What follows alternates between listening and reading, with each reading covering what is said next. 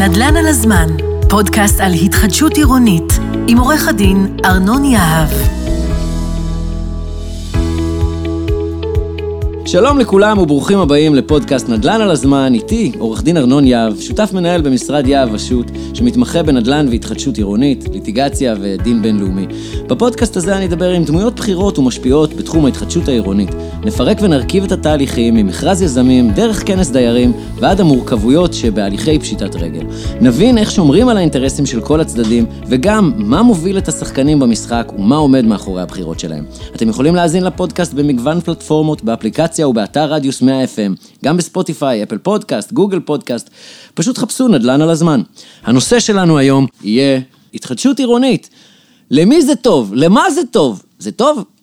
כל זאת ועוד נדון היום עם האורח המיוחד שלי, תת-אלוף במילואים, דוקטור רועי אלקבץ, קצין בדרגת תת-אלוף במילואים, דוקטור למשפטים, חבר מועצת העיר תל אביב-יפו מטעם יש עתיד, מחזיק תיק ההתחדשות העירונית, איש עסקים ויזם, נשוי עם ארבעה ילדים יפהפיים ובריאים, סגן יושב ראש קק"ל וראש מטה של תל אביב במפלגת יש עתיד, כל כך הרבה דברים בכל כך מעט זמן.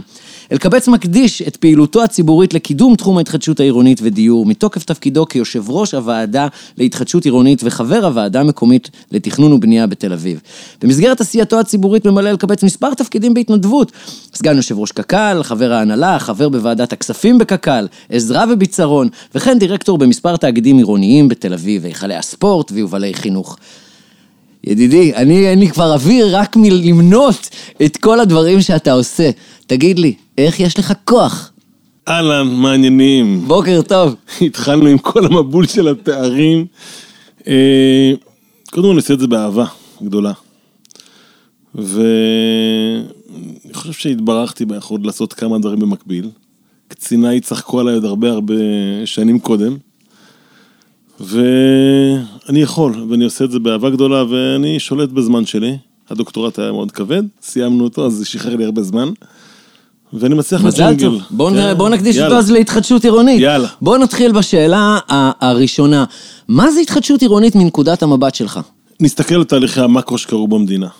שנות ה-50-60, מדינה צעירה, פתאום גדלה ממאות אלפי אנשים לכמה מיליונים. בנו עשרות ומאות אלפי דירות בשנות ה-50 וה-60. כן, ובנו נפלא דרך אגב. בנו עם מה שיש, עשו כאן דבר מטורף, כאילו. זה נכון. אבל בנו מזמן, בנו קופסאות נעליים. בדיוק בסטנדרט בנייה מאוד מאוד בסיסי שהיה אז, הבנייה הייתה לא, היא הייתה כמו שאפשר היה, והגענו ב... היה קשה, אתה אומר. היה קשה מאוד, בנקודה בזמן, שבו, שבה אה, אחרי 70-80 שנה, הבניינים פשוט לא מחזיקים.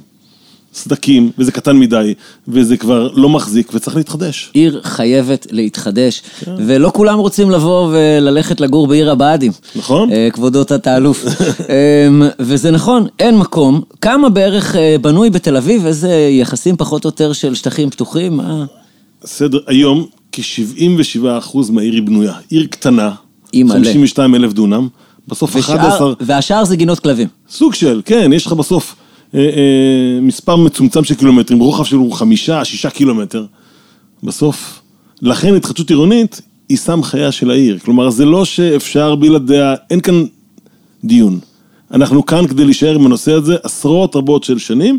אני חושב שאנחנו בתוכו של פיק של איזה 20 שנה, שבו הגל שנות ה-50 וה-60 יטופל בשנות ה-20 וה-30 של המאה ה-21, אז- אז- ואחרי זה תהיה של התפתחות אה, ליניארית רגילה. יש פה גם אה, עוד אה, שני נקודות, אני מסכים לחלוטין עם מה שאמרת, יש את התוכנית המתאר הארצית של ישראל 2040, זה חלק מתוכנית אב של המדינה. מעבר לזה, יש היום רוב בעולם, זו לא רק בעיה ישראלית, יש רוב בעולם היום שחיים בערים, אוקיי? הערים כולן חייבות להתחדש. במקום הזה אני רואה פה קצת אור לגויים. אני חושב שמדינת ישראל בעולם של התחדשות עירונית באמת ניתן לומר מובילה, ובתוך העולם של התחדשות עירונית בארץ, אין כמו מדינת תל אביב, ועל כן אני מודה לך מאוד שבאת היום. בוא ניכנס ל- למה לדעתך טוב או לא טוב בהתחדשות עירונית מנקודת המבט שלך. קודם כל, הפריזמה העיקרית שמובילה אותי כאיש ציבור וכאדם, הוא התושבים, הוא האזרחים. חשוב להבין, היום קוראים לזה בעלי הדירות, בעבר קראו לזה המפונים במרכאות, שזה נראה לי סוג של בלבול מטורף, אנשים שהם בעלי זכות הקניין. עדיין הרבה אומרים דיירים. אז זה ממש... זה דייר ממש- בבית הם- שאתה הם- הבעלים שלו, הם כן, בעלי דייר. הדירות, כלומר, זה, לרוב האנשים זה הנכס, למי שיש את הנכס היחיד היום, זה לא, זה לא מבוטל וזה לא טריוויאלי. זה כל עולמם. וזה גם מה שהם הכי אוהבים להיות, זה בבית שלהם, ולכן בסך הכל לחדש את הבית שלך, להגדיל אותו, לחזק אותו ולעשות אותו יותר ראוי, זה דבר בעיניי שהוא ממש חשוב. כלומר, אני בא ממקום של הציבור. ויחד עם זאת, יש כאן מספר מספר אה, שחקנים. בסוף בוני הארץ היום זה יזמים, זה קבלנים. פעם המדינה עשתה זאת, היום עושים את זה הקבלנים, ויש להם מקום ראוי וחשוב. וכמובן, גם לעירייה או לעיר, במקרה שלנו בתל אביב, יש סיי מאוד רציני, כי היא אחראית על העתיד, על השטחים הפתוחים, על הקהילה, על איפה אנשים, איך הם יחיו מחוץ לבית שלהם. יש כאן מתחים מובנים, מה שטוב הוא שהעיר מתחדשת, שהבניינים חזקים יותר, עמידים יותר, והדירות יותר טובות. מה שפחות טוב הוא כל הסיפור של הרגולציה והזמן שזה לוקח, וה- והמערכת היא מסורבלת והיא דמוקרטית במרכאות מדי לעיתים בחקיקה ויש התנגדויות וכו'.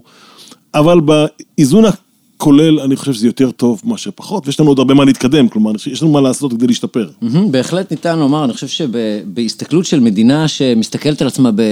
סליחה על הפוליטיקה, בשלטון ימין אה, עשרות שנים שהיה, אז בוועדות המקומיות זה ממש לא הורגש. יש המון המון, אה, נקרא לזה רגולציה, בירוקרטיה, אה, שלא להשתמש במילים מברית המועצות לשעבר. יש תהליכים מאוד מאוד איטיים ומסורבלים, ואני חושב, אגב, מה, מהמבט של השוק הפרטי, יש פה אגב שני צדדים למשוואה הזו. ככל שהוועדות היו גם איטיות ולא צפויות, ככה גם היזמים הגישו תוכניות שפשוט לא תאמו את התוכנית בשום צורה, כי יהיה בסדר. אז אני חושב שיש שינוי מאוד מאוד גדול, אה, ל... נקרא לזה תיאום ציפיות והתאמה למציאות יותר מודרנית. ובוא נ- בוא נאמר את האמת, חלק מהשחקנים, נוח להם שהדברים מתעכבים, כי הערך של הנדל"ן עולה. ועדיף להם לקבל אה, 100 או או 1,000 דירות בפרויקט עוד 3-4 שנים, ולא עכשיו, שהמחיר אולי לא מספיק גבוה. נקודה מאוד חשובה למחשבה, לכל מי שנכנס להתחדשות עירונית, תוודאו שמי שאתם לוקחים רוצה את הפרויקט שלכם עכשיו, עכשיו. חד משמעית. יפה אמרת. בוא נלך לעולם של הדייר.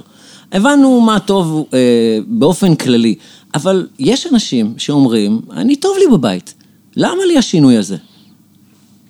קודם כל, אינטואיטיבית זה נכון, הרבה אנשים, בעיקר מבוגרים יותר, השינוי הוא דבר שעושה להם לא טוב.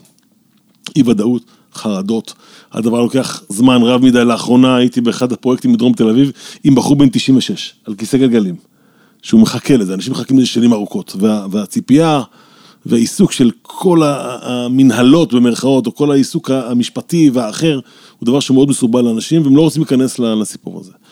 עם זאת, בסוף, אין ברירה, צריכים להתחדש. ואני חושב שהיום יש הבנה שסרבנות ו- ו- ולעומתיות היא לא עושה, היא, היא לא תורמת לאף אחד. ואני רוצה להגיד משהו בהקשר כללי, ונדבר על זה גם בסוף, שזה גם עניין של גישה, של יזמים, של עורכי דין, של שמאים, של בעלי דירות. האם אתה רוצה לאכול את הענבים או לריב עם השומר? אני חושב שמי שמצליח באמת, פרספקטיבה של שלוש שנים ועשרות עשרות אה, אינטראקציות, הוא אנשים שרוצים לעשות בטוב ולהגיע ליעד, ולא למשוך, ולא לריב, ולא להסתרבל, אני, ולא... אני נע באי נוחות בכיסאי כי החוויה שלי, ואני מאוד אוהב את, ה, את- את הציטוט הזה, אבל אני מרגיש שלעיתים קרובות מדי רוצים לא רק להרוג את השומר, אלא גם שהוא יעבוד אצלך. ולאכול את הענבים, ושהוא ישלם לך על אז זה. לא, אז מי ש... אוקיי.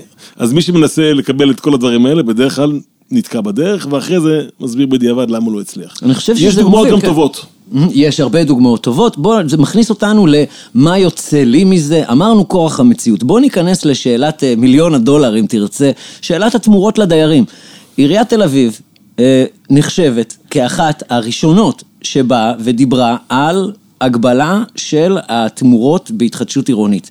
אתה יכול לספר לנו על זה קצת? ברור. לפני שנתיים נראה לי, הובלתי, וזה זכה לתמיכה של ראש העיר, תהליך של מסמך מדיניות בתחום התמורות.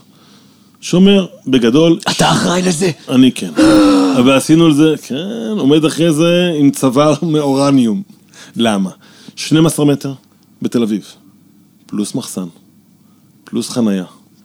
חניה שווה יותר מהדירה. בדיוק. הדבר הזה הוא דרמטי. אני רוצה לספר שיש בניינים שלמים, דוגמה בנווה שרת, שבהם נתנו 30 ו-40 מטרים וכאלה לאנשים שלא יכלו לממן את זה. כי רק ועד בית ורק מעליות וכל הדבר הזה זה עוד משכנתה, מי שלא מבין את זה, זה הסיפור. בשורה התחתונה יש לא מעט בניינים בתל אביב, שבהם מהתושבים המקוריים נותרו 20 אחוז. שזה דבר שהוא לא יעלה... זה הדבר- עצוב, זה לא מה שאנחנו רוצים לראות. הדבר הזה בסוף, אגב, עשינו שיתוף ציבור, לרבות עם הקבלנים והיזמים, שאני הבנתי, ואנחנו הבנו גם בעירייה, שהדבר החשוב ביותר הוא ודאות. נדרשת ודאות בתחום הזה.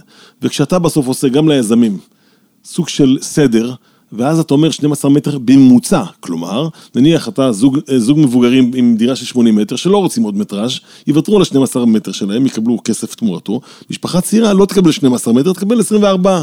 כלומר, זה בסוף סל של זכויות, והיזם יכול לשחק עם זה. בואו נעצור פה, יאללה. כי זה קריטי לאנשים להבין. דבר איתי. הסוגיה של ה-12 מטר בממוצע, בתוך פרויקט, בואו נדגיש את הנקודה הזו, אם אנחנו מסתכלים על הפרויקט כפרויקט, אם מישהו לוקח, מה שנקרא בשפה שלנו, שינמוך, מוותר על מטרים מסוימים, מישהו אחר מהדיירים יוכל ליהנות מהמטרים האלה? כן, אני אסביר איך זה עובד. בום, חבר'ה, קריטי שתבינו את. הסוגיה הזו. נניח יש בפרויקט מסוים, נעשה את זה פשוט 100 דירות. עיריית תל אביב תגיד, אפילו אני מסוגל לעקוב על המספר הזה. 100. אז, אז יש בסל הזכויות סך הכל 1,200 מטר. שוב, אנשים מבוגרים, דירות של 140, 130, דירות גדולות, לא מתאימים לאנשים שהם שניים בבית. זה גם החזקה וניקיון וכאב ראש אחד גדול. אז רוצים חלקם לשנמך. יחד עם זאת, באותו בניין יש משפחות צעירות, שלושה, ארבעה ילדים נגיד, והן רוצות יותר מטראז'. היזם יודע לשחק עם זה. לא לשחק במובן של לשחק, הוא יודע להטות או להציע לפי הרצון, בסוף זה, זה, זה התאמת חליפה אישית. זה דבר שהוא קריטי להבנה. אבל צריך להבין שאנחנו הלכנו ל-12 מטר כהבנה שעל 40 ופלוס מטר זה אומר עוד קופות חולים, ועוד חניות, ועוד מרכזים קהילתיים, ועוד טיפות חלב. יש לזה היבטים מטורפים ברמה העירונית, שאי אפשר לעמוד בהם. לדעתך, לחיות בפרויקט לאחר התחדשות עירונית יותר טוב מלפני? חד משמעית, חד משמעית. קודם כל, השטח בבית זה בית הרבה יותר חזק ועמיד, גם מפני טילים וגם דברים שישראל עדיין חובה, אבל בעיקר, השטחים הציבוריים יותר מסודרים. יש כל הפסיליטיז הקהילתיים שזה נכון לפינוי-בינוי יותר מלתמ"א. לגמרי. לגמרי, וזו הגישה שבתל אביב זה תלוי באיפה. כלומר, יש עניין של שכונות וכאלה, תרצה, ניכנס לזה. זה בדיוק מה שאני רוצה שניכנס אליו. יאללה, נו. אה, איפה ומה? זאת אומרת, מתוך האפשרויות בהתחדשות עירונית, פינוי-בינוי, תמ"א תוספת, תמ"א הריסה, אזורים בעיר, מה ההסתכלות שלכם בתור האנשים שבעצם מתכננים את זה? אז אני אעשה את זה ככה בצורה אה, כללית, אבל אה, לדעתי תענה על השאלה בצורה טובה. האזור המרכזי, למעשה שני אזורים מרכזיים להתחדשות עירונית, פרויקטים של מתחמים של פינוי-בינוי, זה מזרח העיר והדרום. מזרח העיר צריך להבין, 50-60 פרויקטים, היום יש למעלה מ-120 פרויקטים, 30 אלף דירות בקנה, זה, זה מספרים מטורפים. באזורי הביקוש, זאת אומרת, צריך להדגיש את זה. מדברים כל הזמן על עוד דירות, בסדר? עכשיו, שוב, באזורי הביקוש, איפה שאנשים בצפון רוצים העיר לגור. יש בעיקר בנווה שרת, יש גם ברמת הירוקה, מה שנקרא, ישנה, שיש גם לא מעט מתחמים. יתר המקומות תהיה התחדשות בניינית. כלומר, מרכז תל אביב, בגדול, רובו ככולו, אני נע באי נוחות בכיסאי, בתור אחד שמייצג שם, אנחנו כאמור מייצגים. רק דיירים.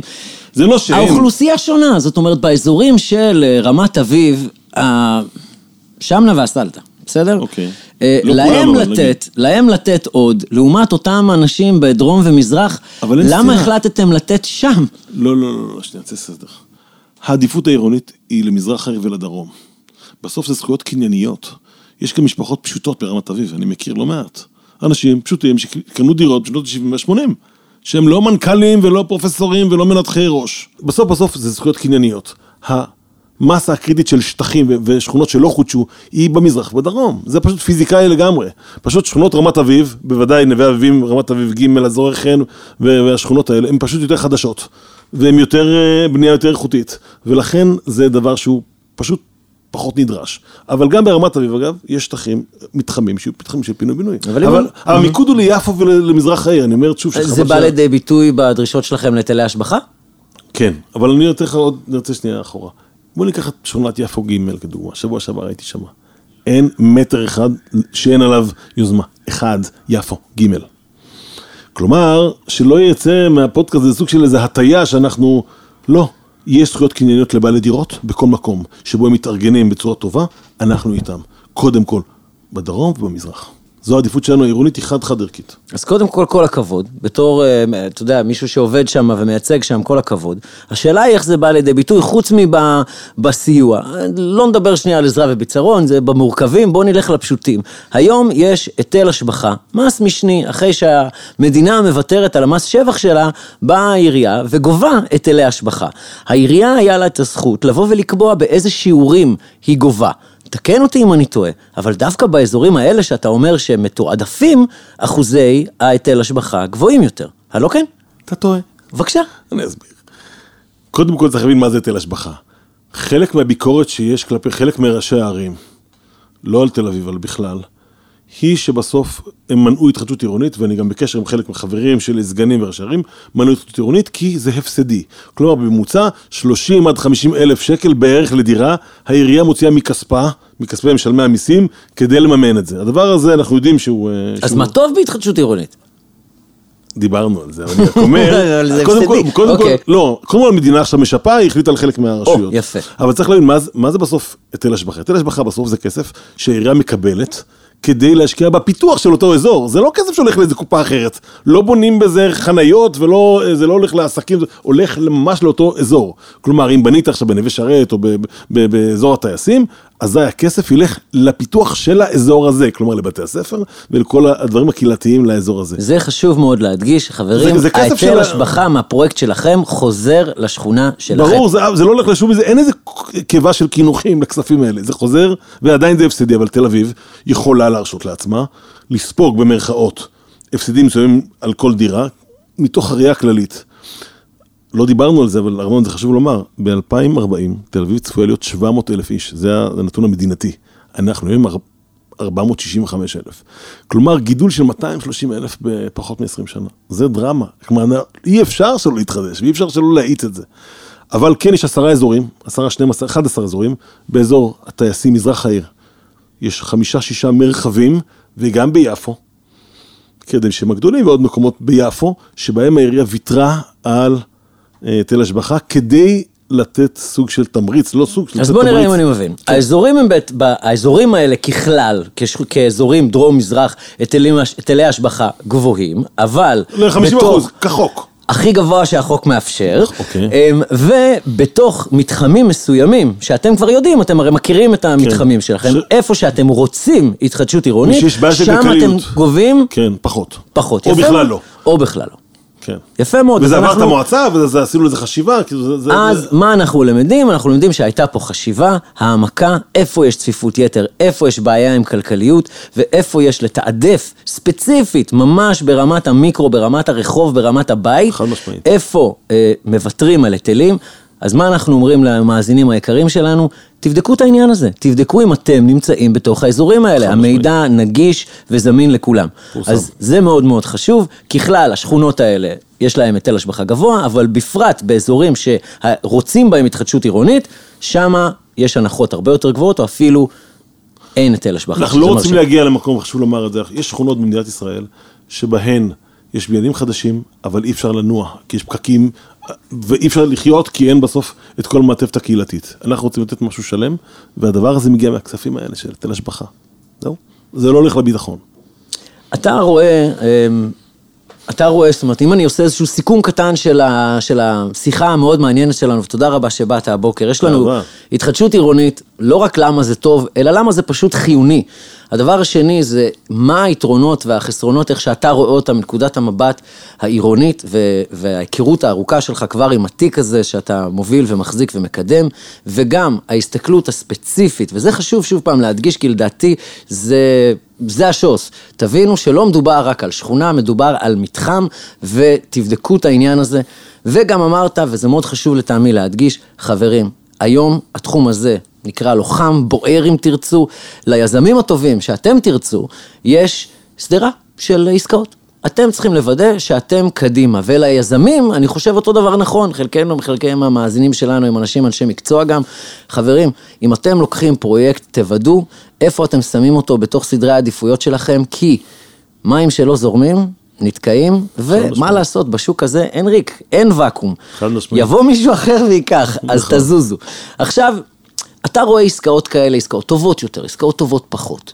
כמובן, בלי להיכנס לשמות ובלי לנסות לסבך אותך בשום צורה, לא, לא, רק... אני לא אכנס. כמובן, רק בשביל ליהנות מהידע שצברת. איפה אתה רואה את ההבדל בין פרויקט מוצלח, פרויקט שמצליח, לבין פרויקט שהוא לא מוצלח ולא מצליח? אחלה שאלות. שלושה דברים בגדול. קודם כל, איכות ההתארגנות של התושבים.